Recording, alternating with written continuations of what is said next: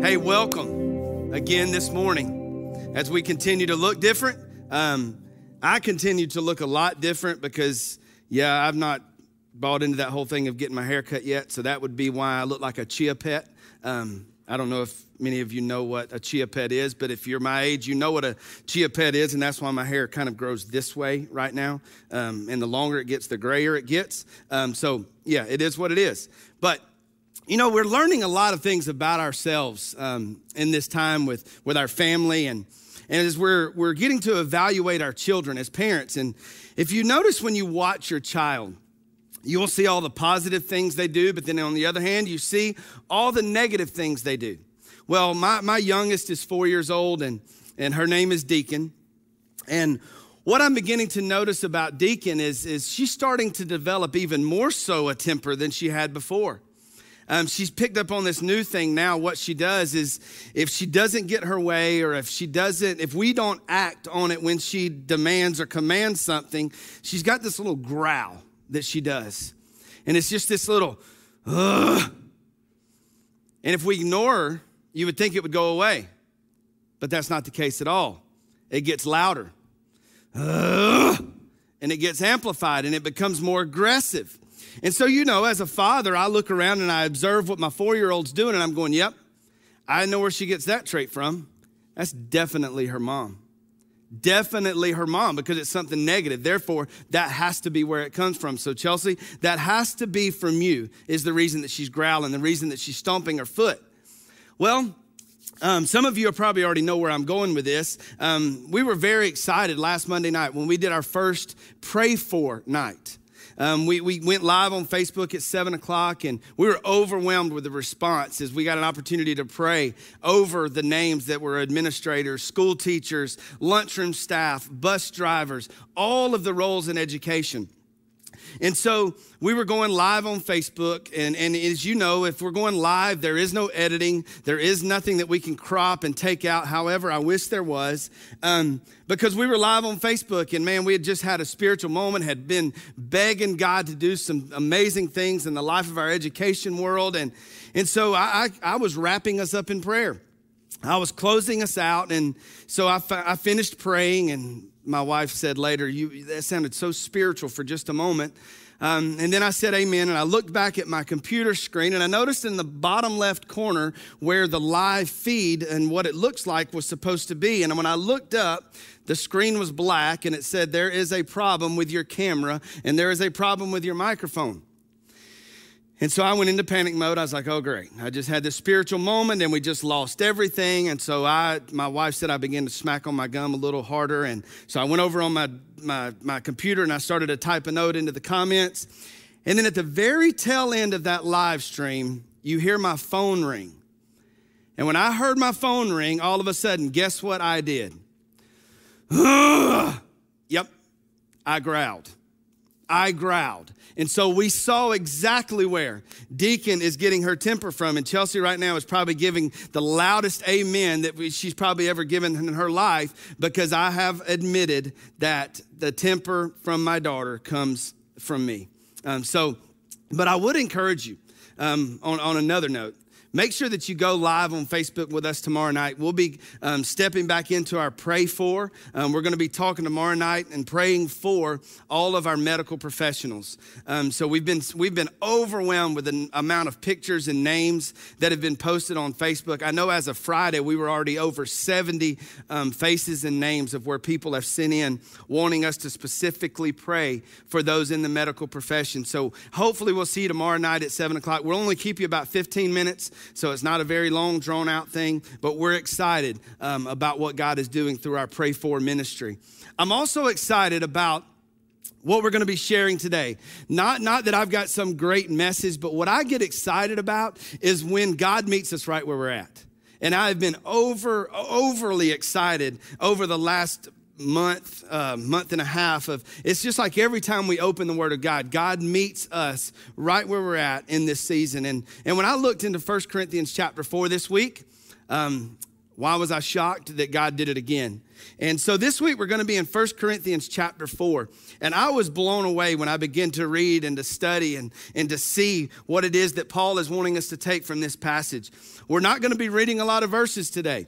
We've narrowed this down to one, okay? We don't get past verse 1. So that's where we're going to be this morning is just simply in 1 Corinthians chapter 4 verse 1. But what we've noticed that in chapter 1s, 2 and 3 Paul is addressing division in the church. He's talking to the church at Corinth. They've begun to rally around Paul, Apollos, and Cephas, and they've begun to, to divide the church as a whole. And so he's warning against that division. He's telling the church this is what a world should not see from the church. But what I love about chapter four is he begins telling us the opposite. He's saying now that this is what the world should be seeing from the church. And so follow along with me in 1 Corinthians chapter 4, verse 1, as we begin to look at what the world should see from the church. Chapter 4, verse 1. Let a man regard us in this manner as servants of Christ and stewards of the mysteries of God. Before we really dive into the, to the meaning of what Paul's addressing here, we've got to break down that very first phrase where it says, let a man regard us. Okay?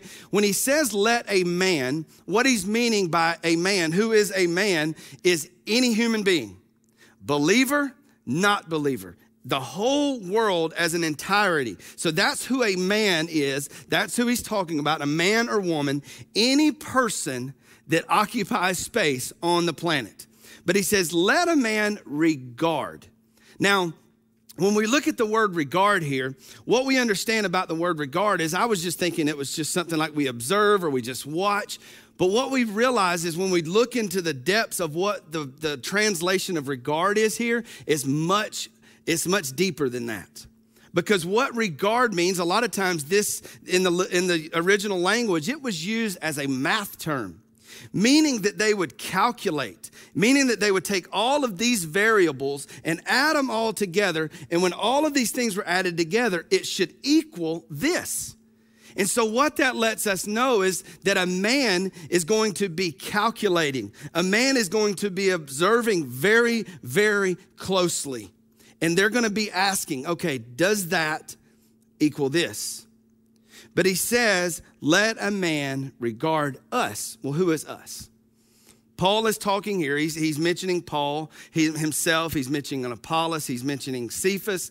But what he means by the word us is all followers of Christ, all apostles of Jesus Christ. And when I use that word apostle, you're like, okay, that's just, that's too spiritual. That's not really meant for me. But what you got to understand is what an apostle is, is a sent believer, meaning that you are saved, you've been sent.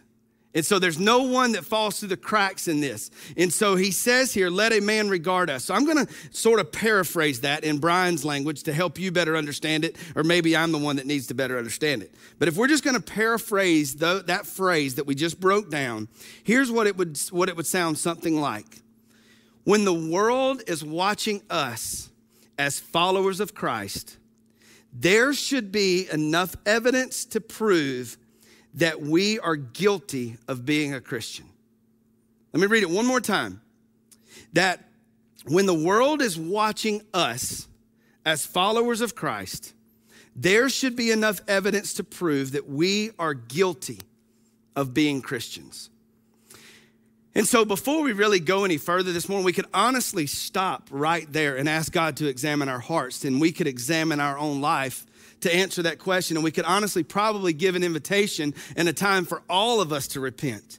Because I know when I looked into that, I became very convicted. Because there's areas of my life that would not be used to prove me being a follower of Christ. And so, before we go any further, I want you to start out by asking yourself that one simple question. Ask yourself this If I were being convicted of being a Christian, would there be enough evidence to deem me guilty?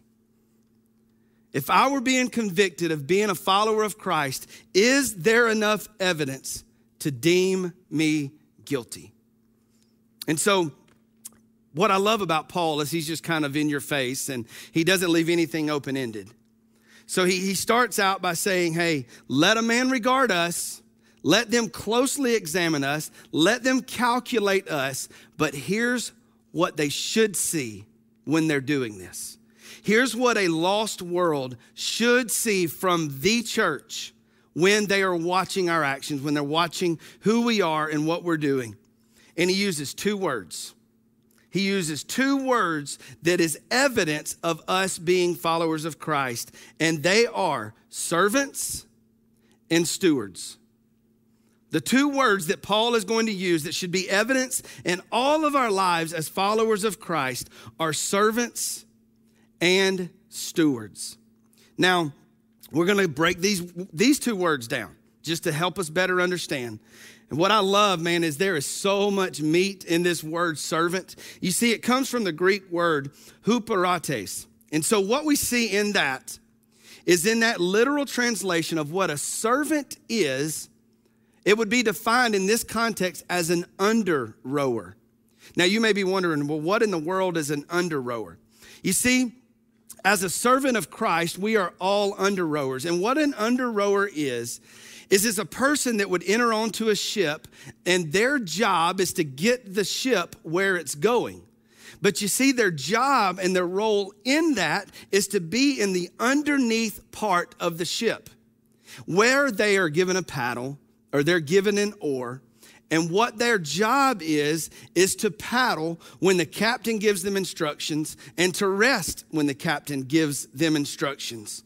So their job is to take their paddle, to take their oar, to get in the bottom part of the ship and take the commandments from the captain of the ship. When he says paddle, you paddle.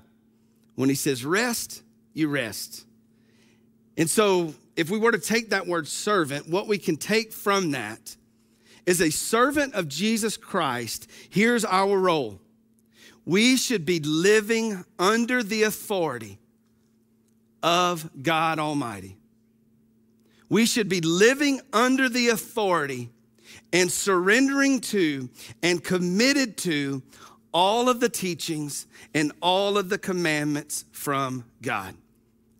Now, look, I know that may stretch some of you, and you're probably sitting in your living room or kitchen or bedroom, wherever right now, and you're going, Brian, so you're telling me that in order for me to be committed as a follower of Christ, that I've got to be committed to all of God's teachings and all of God's instructions? Is that what this is saying?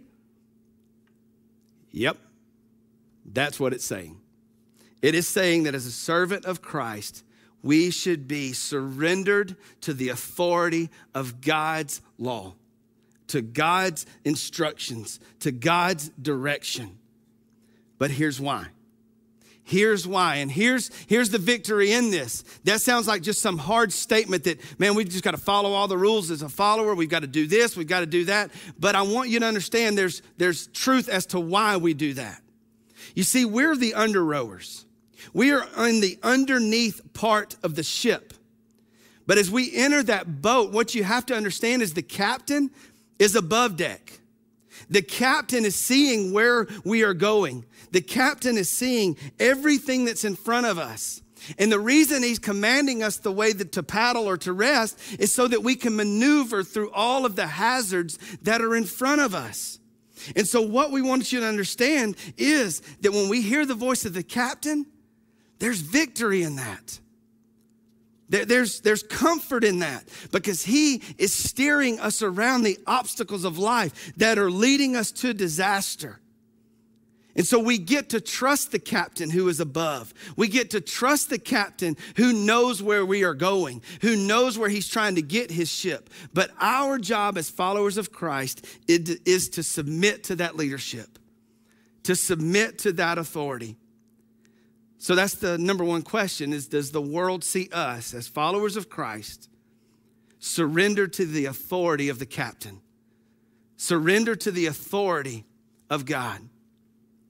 So then we look at the word steward. I love this word as well, and there's so much in it. But in the context of what Paul is talking about, what a steward was, was someone who managed the household for a owner.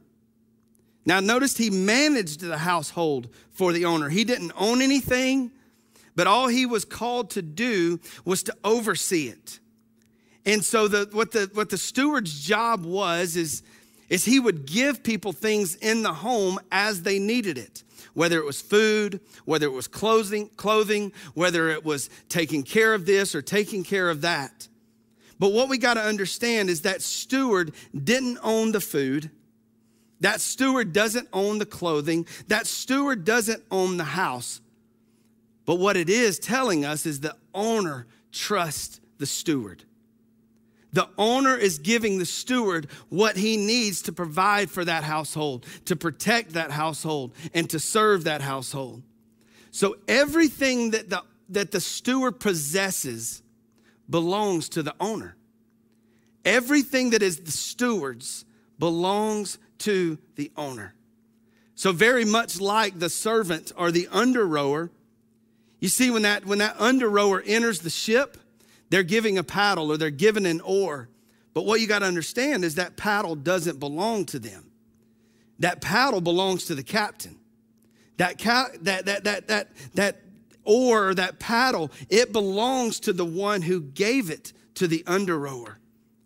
But you see, the under rower is given a paddle by the captain because the captain's expecting the under rower to use it. And so, believer today, here's what I want you to think about God has given each of you a paddle, God has given each of you an oar. But here's what we do know all of those paddles, all of the oars, or all of the equipment that He's given us, it all looks different for each of us. But what God has given you, He's given it to you, entrusting you will use it to advance the kingdom of God, to advance the ship through the ocean in the direction that the captain is wanting to take it. So I want you to ask yourself that. What has God given you that He's expecting you to steward? What talent has He given you? What platform has He given you?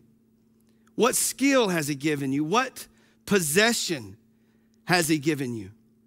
Or here's another one what, what story has God given you? You know, maybe you've walked through some difficult seasons of your life. I want you to know that God gave you that story so that you can use it to advance His kingdom because there's a coming a time where you are going to have the opportunity to share your story with somebody else who's walking through the very same thing that you have walked through but have you surrendered that to God have you surrendered that to him because God has called you to use everything that he's given you your paddle if you would to advance his kingdom to bring him glory and that's the only reason you have what you have. The only reason that God has given you what you have is so that you can advance His kingdom. Now, look, when we begin to examine what we have, or better yet, look, we're just fleshly enough that instead of examining what we have, we can very quickly examine what others don't have. And so we can become prideful in what we do have, thinking that we've done something to earn it, or we think that God loves us more. But here, Paul warns us of that in verse 7. So I want you to look at verse 7 very quickly. He says, For who regards you as superior? What do you have that you did not receive? And he's saying, Look, everything you have, the owner gave it to you. And if you did receive it, why do you boast as if you had not received it? So, Paul's warning us of that very thing. So, don't get prideful of what God has given you. Don't get prideful when your paddle looks different than the rower beside you. Don't get prideful because what you got to understand is what you have is what God's given you because He's the owner. He is the owner. You are just called to steward what God has given you. So, while it's easy to get prideful, what you got to understand, though, is that God gave you your paddle so that you would use it to bring people to salvation. So, what talent has He given you? What possession has He given you? What skill or what story or what platform? What platform has God given you? Now, as we said just a moment ago, what you first got to settle in your heart is that it's going to look different for all of us. It's going to look different for all of us. But the responsibility is the same. While all of our talents, while all of our skills, while all of our possessions, while all of our platforms are going to look different, the responsibility remains the same. And he says that in verse 2. Verse 2, he says, In this case, moreover, it is required of stewards that one be found trustworthy. Some of your Bibles may say faithful there. So, no matter what your paddle looks like today, no matter what God has given you, our responsibility is all the same is that we are to be faithful in using it for the advancement of God's kingdom. For the advancement of God's kingdom. So, what the world should be seeing from us as followers of Christ, for us as believers, is they should be seeing us be faithful servants who are stewarding what God has given us. Even in the sense and in, in the midst of COVID 19. What has God given you that He's wanting you to use to advance His kingdom? What talent, what platform, what possession, what story? And so, is the world, are they seeing servants? Are they seeing stewardship? And are they seeing us be faithful? Now, this morning, I just want to, I'm not going to say end because I don't want you to check out, but as we begin to wrap this thing up, um, I just want to have a conversation with you this morning. Just a, just a candid, casual conversation. Because as a steward and as a servant, you see, our role is to simply please the captain of the ship, to simply please the master. And the way that we do that is we listen to his instruction. We listen to his order. We listen to his commandment. We listen to his direction. But you see, we're all servants with different paddles, if you would. So as God instructs us how to use those, it's not always going to be the same for the person to your right and the person to your left. And when we are individuals listening to the voice of God, not all the servants are going to agree with what we're doing. And so, we, we, as fleshly people, if you're anything like me, you like to, to please everybody. But when we're being obedient, you're never going to please everybody. And that's what we love about Paul is Paul didn't care. Paul could care less what you think about him. He was going to listen to the voice of God and he was going to follow that no matter who liked him or who didn't like him. And so in verse 16, he even says that. You don't have to read it, but he says, imitate me. And I believe that this is partly what Paul is talking about. He says, I want you to, to not care as much as I don't care. I want you to listen to the voice of God. But as a servant of Christ, as a steward of Christ, when we listen to the voice of God and we follow those commandments and those instructions and what God is speaking individually to each of us, not everybody's always going to like it. But our job as followers, as servants and stewards, is to simply remain faithful in listening to that voice. And when that voice speaks, we as his servants do it. Now, Here's what I want to talk to you about. You know, in light of some of the things that have taken place, specifically in our state this week, the next few weeks is going to be, next few weeks, the, the upcoming month, the upcoming two months, is going to be a very, very difficult season for pastors and staff of churches. Now, look, to this morning is this. I'm not saying today so that you, you have a pity party for me or for our staff or our leadership team here. I'm talking to the Big C church right now. This has nothing to do with Chestnut Mountain Church. But over the upcoming weeks and the upcoming months, pastors all across this country, leadership teams all across this state have got some major decisions to make. And we'll just go ahead and talk about the elephant in the room because some of you probably tuned in this morning thinking that we were going to give the game plan as to how we're going to begin to open up the doors of the church again. I wish I could tell you what the date is, but look, I don't have a clue. Don't have a clue. Wish I did, but I don't have a clue. And neither do a lot of other pastors and a lot of other leadership teams. So hear me when I say that. This morning is not about me. But all across this state, all across this country, the leadership of our churches are having to carry the paddle that God has given them. But you see what we've got to begin to do is we've got to crawl up in our Father's lap and begin to ask God, God, what does the upcoming weeks look like? God, what does the upcoming months look like. And in all of our ways, we've got to acknowledge Him and cling to the promise that when we acknowledge Him, He will direct our path. It doesn't say that He might or there's a slim chance, but it says that He will. And as leadership of churches, as, as pastors, as staff, as elders, as deacons, as we begin to seek God's direction, here's what I want you to hear when I say this. Not all answers are going to be the same for every church. Not all answers are going to be that there's not a cookie cutter, a cookie cutter model for this. This is not something that we took in seminary. This is not something that we've taken in our education journey. But you see, as God reveals the answers, the ones carrying that paddle have to submit to that authority and that direction that God gives.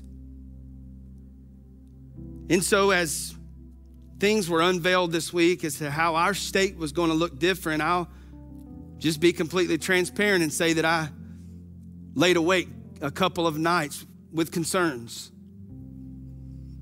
Because what I want to challenge you as the Big C church, nothing to do with this local assembly, the Big C church my concern is this I don't want us, as followers of Christ, as servants of Christ, as stewards of Christ, to rally around specific leaders in specific locations based off the decisions that they make in the upcoming months. Because if we're not careful, guess what we're going to go right back to? We're going to be just like Corinth. And what we're going to have done is we're going to bring division in the churches and we're going to lift up this pastor or we're going to lift up this church based off the decision that they are making. But here's the truth of the matter the decision that they are making is not theirs to make. They are seeking God's direction. And when God speaks, their job is to surrender to that. Their job is to surrender to that direction. So, as these decisions begin to roll out in the next upcoming weeks. You may think, well, man, this guy's just all up in my business this morning. Well, I guess it's just what I'm called to do. But as churches, as staffs, as pastors begin to make decisions, here's what I want to encourage you to shy away from. Don't go to social media and bash churches and pastors for the decisions that they're making. And on the flip side of that, don't put them on a pedestal either. Don't lift them up and say, "Man, I'm so thankful that my pastor's more bold than yours," or "I'm this this pastor over here's weak." Because what we got to understand is that every congregation looks different. Building sizes are different. Demographics are different. Locations are different, and that's why every answer is going to be different. But what I want to encourage you as a church to do is rally around the leadership of where God has called you. Rally around where God has called you. Look, there's not a pastor, there's not a leader that doesn't want to be here more than you. We want to be here. Everything in us, do you, you don't understand how hard it is to get up and come here in the morning knowing that you're not going to be here. And just to be transparent, our, our, worship team released a song this week. And if you've not looked at this, is not a plug, but it will bless you. And the name of the song is The Blessing. But I remember when I first watched it this week, I, I, sat and I watched it with, with tears rolling down my face, not because it was some emotional song, but because I, as your pastor, I miss you. So if it were up to me, we would have had a cutting ribbon ceremony this morning and we would have all been packed in here, but that's not the case. The voice of God has not given us that direction yet. And until then, we've got to seek his face. But in the meantime, whoever you are, if you're a member of Chestnut Mountain Church or if you're not, remember the local church that God has called you to and be faithful to that. Be faithful to that pastor. Be faithful to that location. And guess what? The decisions that they make, you might not agree with them, but that's okay. That is okay. Because you see, as a as a pastor or a leader, what I want you to hear is the paddle that that we've been given. It looks no different than yours. Yes, I, I'm sorry, it does look different, but it is no greater than yours. Because the truth is, is as servants of Christ, if you notice that when we were talking about a servant, we're all under rowers. We are all in the underneath part of the ship taking the commands from our captain. So we're all in this thing together. We're all on the same level, just trying to listen to the voice of God and be obedient to that. And so, what I want to encourage you this morning is just pray for the leadership. Pray for the pastors and the leadership teams as they seek to hear out what the captain of the ship is speaking. Because truthfully, as a servant of Christ, my responsibility, every other pastor's responsibility across this country, is to not necessarily try to make you happy, but to simply be faithful to the voice of the master, to be faithful to the captain of the ship. And so, the way we're going to end this morning is it's going to be outside the box. It's going to be different. And now, look, I know you just heard me say when we end, and some of you probably already got up and took your mouse and got ready to close this out. But here's the most important part of the day. Because this right now is when we as the church get to be the church, the global church. And so I'm going to ask you to be interacting with me right now. Maybe you're watching on Facebook. We're going to do this very much like we do the, the pray for, that it'll be what we'll be doing tomorrow night is in the comment section. I want you to go right now in that comment section. And maybe God places a local church, church's name on your heart. I want you to go and put that local church's name in that comment. You don't have to be the, a member of there, it can just be something that God's revealing to you. Or maybe God has laid a specific pastor or maybe God has laid a specific elder or a, a deacon on your heart, or whatever the leadership model at that church looks like. I want to simply ask you right now to go and put that in the comments below on Facebook, just so that we can acknowledge that we are taking all of these people's names to the throne room of God. We're taking all of these churches' name to the throne room of God, and we are praying that God is going to speak what the next upcoming weeks and months look like for that local body. And so, this is the church being the church. This is the church praying for the global church. And so, what we're going to do right now is the band's going to start to just sort of play in the background to so it's not as awkwardly silent as home as it, as it might be but we're just going to give you an opportunity to pray for that name that god placed on your heart for that church's name for that leader's name. And i just simply want you as your family to gather together or maybe you're by yourself and you pray for whoever it is that god placed on your heart. And when we begin praying i'm just going to be silent and I'm going to let you pray, and then I'm going to close this out in prayer. And then we're going to go into one more worship song, and then I'm going to meet you in the lobby in just a moment after this, this, this time of prayer is over, or after this time of worship is over. So, right now, I want you to just simply begin to have a conversation with God and pray for that church or pray for that leader that God has placed on your heart right now.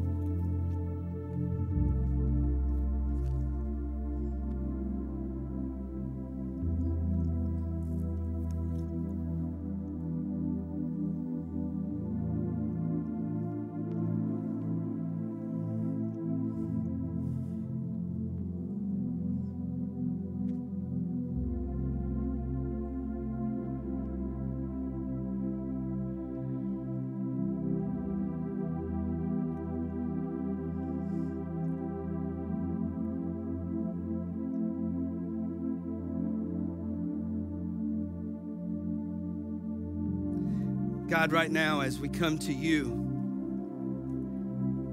as the Big C Church,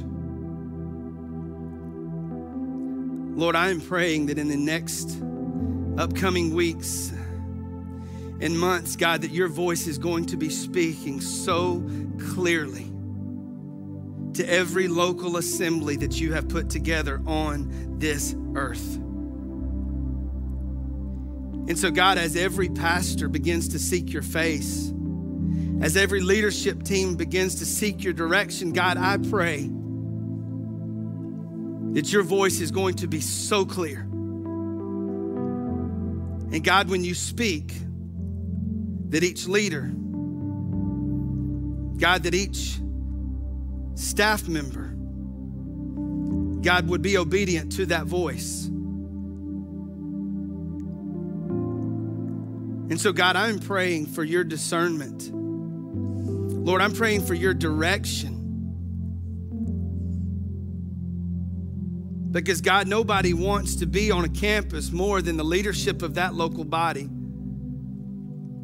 But, God, we've got to wait on your voice to speak. We've got to wait on your voice to give direction. So, God, today, as we bring many names, many church names, many pastors' names, God, to your throne today, Lord, we pray that you would give direction to each one. God, we right now in this moment, we pray for Pleasant Hill. God, we pray for Chestnut Mountain Presbyterian.